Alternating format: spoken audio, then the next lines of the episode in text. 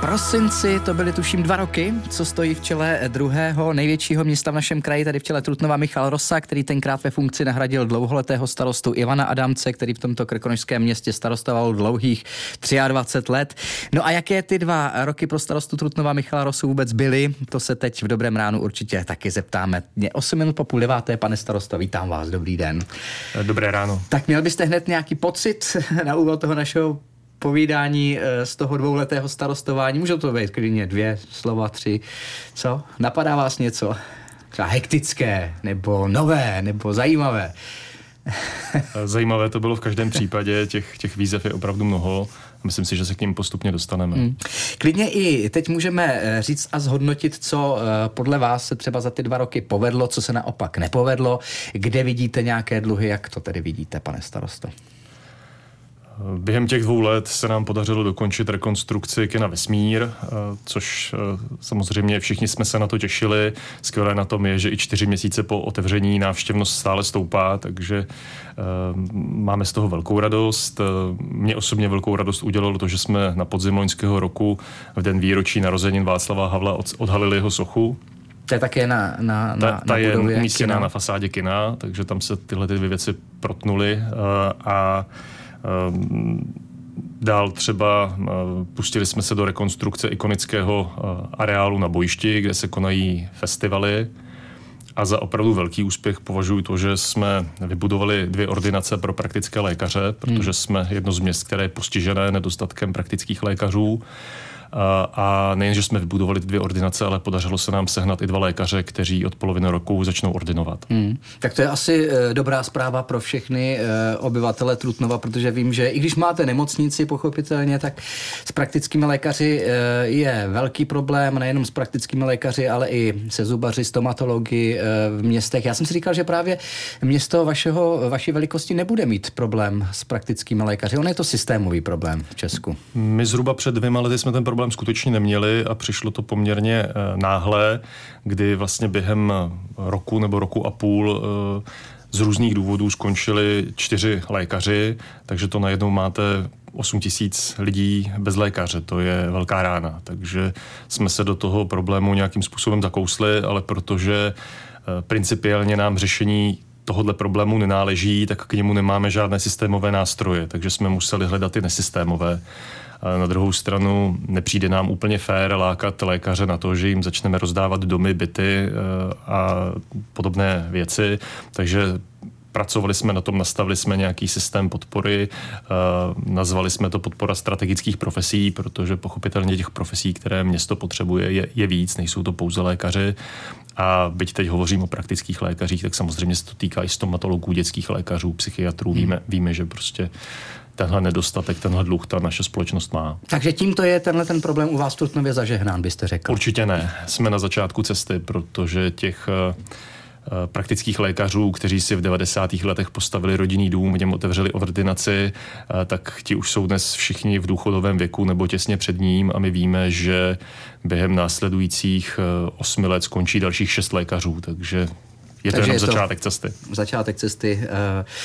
Pojďme ještě k vám, protože vy jste tady mluvil o kině Vesmír, že máte velkou radost, že se podařilo opravit. Ono to je vašemu vlastně vaší profesi velmi blízké téma, protože vy jste stavař, nebo vy jste architekt, architekt, tuším, a taky jste nějak na kině pracoval, ne? Jsem architekt a kino Vesmír byla jedna z posledních zakázek, kterou jsme s manželkou zpracovávali, než jsme změnili profesi. takže tahle realizace byla poněkud náročná i v tom, že vlastně jsem svým způsobem seděl na dvou židlích. Mm-hmm. No a takže z toho máte dvojnásobnou vlastně radost, nejenom jako starosta, ale i... Byla to veliká úleva jako... pro mě, protože samozřejmě chodit na stavbu uh, a vždycky udělat krok stranou, když jsem hovořil jako projektant a jo. když jsem hovořil jako investor, to, to není dobré. Můžeme Nicméně ještě... je to věc, která se stala. Ta stavba byla rozestavěná ve chvíli, kdy jsem se starostou stál a v době, kdy jsem, kdy jsem soutěžil o ten projekt, tak jsem vůbec si nepřipouštěl variantu, že bych projektování opustil a stal se politikem. Ne, to je totiž krásná profese eh, být architektem, to po vás opravdu něco zbyde, ne, že jako po starostovi by po vás nic nezbylo, to asi taky doufám zbydou dobré věci po vás, ale, ale jako architekt to vidíte prostě, můžete se na to šáhnout, každý den to používáte, každý den kolem těch budov procházíte, nestýská se vám po téhle profesi architekta? Teď, když nemůžete, nebo asi tedy e, neprovozujete. Ani ne. Ono, ono je potřeba si uvědomit, že já jsem veřejné stavby dělal naprosto výjimečně.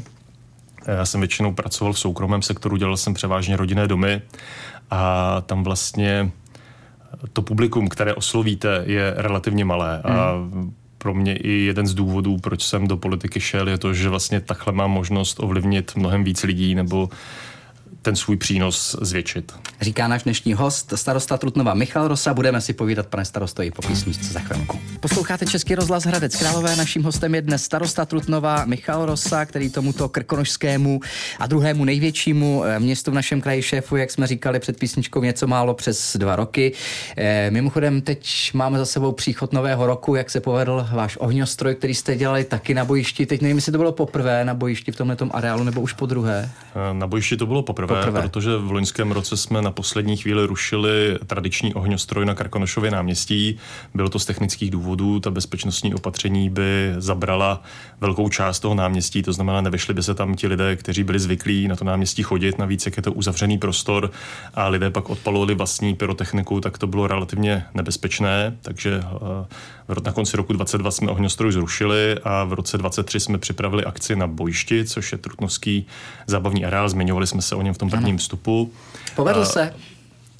Z našeho pohledu se povedl nad očekávání, protože na to, že to byl první ročník a že jsme vlastně tuhle zábavu posunuli mimo centrum, tak eh, přišlo na tu půlnoc přibližně tři tisíce lidí, což u prvního ročníku opravdu považujeme za úspěch. Eh, co nám ale udělalo velkou radost, že Trutnováci přijali výzvu i k tomu odpolednímu programu, kdy se promítala pohádka, byly tam zapálené ohně, kde jsme opékali buřty a nám to vlastně dává směr, kterým budeme chtít tuhle hmm. akci rozvíjet v příštích letech. Eh, já ale ještě se zeptám na jednu věc. Těsně před koncem roku ministr vnitra Vít Rakušan vlastně poprosil, eh, vzhledem k tomu, co se odehrálo v Praze, eh, ta střelba na Filozofické hmm. fakultě Univerzity Karlovy, aby města upustili od novoročních a silvestrovských ohňostrojů. Proč jste nevyslyšeli tuhle tu výzvu u vás v Trutnově?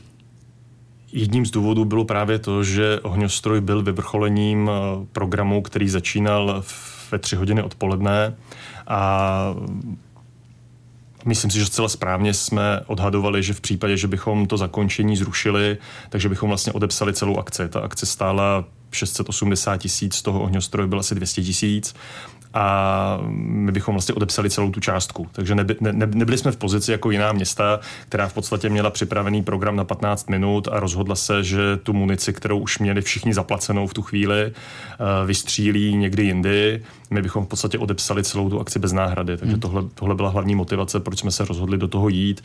Na té akci proběhla eh, minuta tichá za oběti střelby v Praze a my jsme měli i tu zkušenost z předchozích let, že občané si prostě ty ohňostroje vzít nedají. V roce 2022 bylo nebývalé mnoho těch malých soukromých ohňostrojů a byla to prakticky nepřetržitá kanonáda od odpoledních do ranních hodin předpokládám, že to všechna města znají a i ty zkušenosti z těch obcí, které od ohňostroje upustili, jsou vlastně stejné. Žádná minuta ticha o půlnoci se, se nekonala.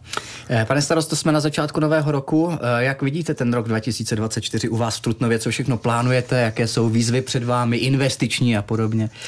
Eh, všichni se těšíme, že dokončíme lávku přes struhu, která nám při výstavbě komplikuje dopravu. To jenom připomeňme pro ty, kteří třeba Trutnov viděli jednou, dvakrát, třikrát, to je ta lávka přes hlavní silnici. Ano, ano. Tam uh, vede z centra města vlastně. Tak, je, je to vlastně přístup do, do nemocnice a do celé jedné čtvrti, jejich součástí i nemocnice, škola, školky dvě. Takže poměrně důležité pěší propojení. Eh, zahájili jsme teď eh, rekonstrukci zázemí sportoviště v Horním starém městě, eh, které přiléhá k největšímu trutnovskému sídliště Zelená louka a je to druhé největší sportoviště ve městě. A připravujeme teď další dva z mého pohledu velmi významné projekty. Ten první se týká rozšíření kapacity za, mateřských mm-hmm. školek, protože byť plníme vyhlášku, tak eh, ten převis poptávky je poměrně velký, takže zhruba rok jsme, rok jsme hledali, jak to vyřešit správně, eh, tak aby to dlouhodobě fungovalo.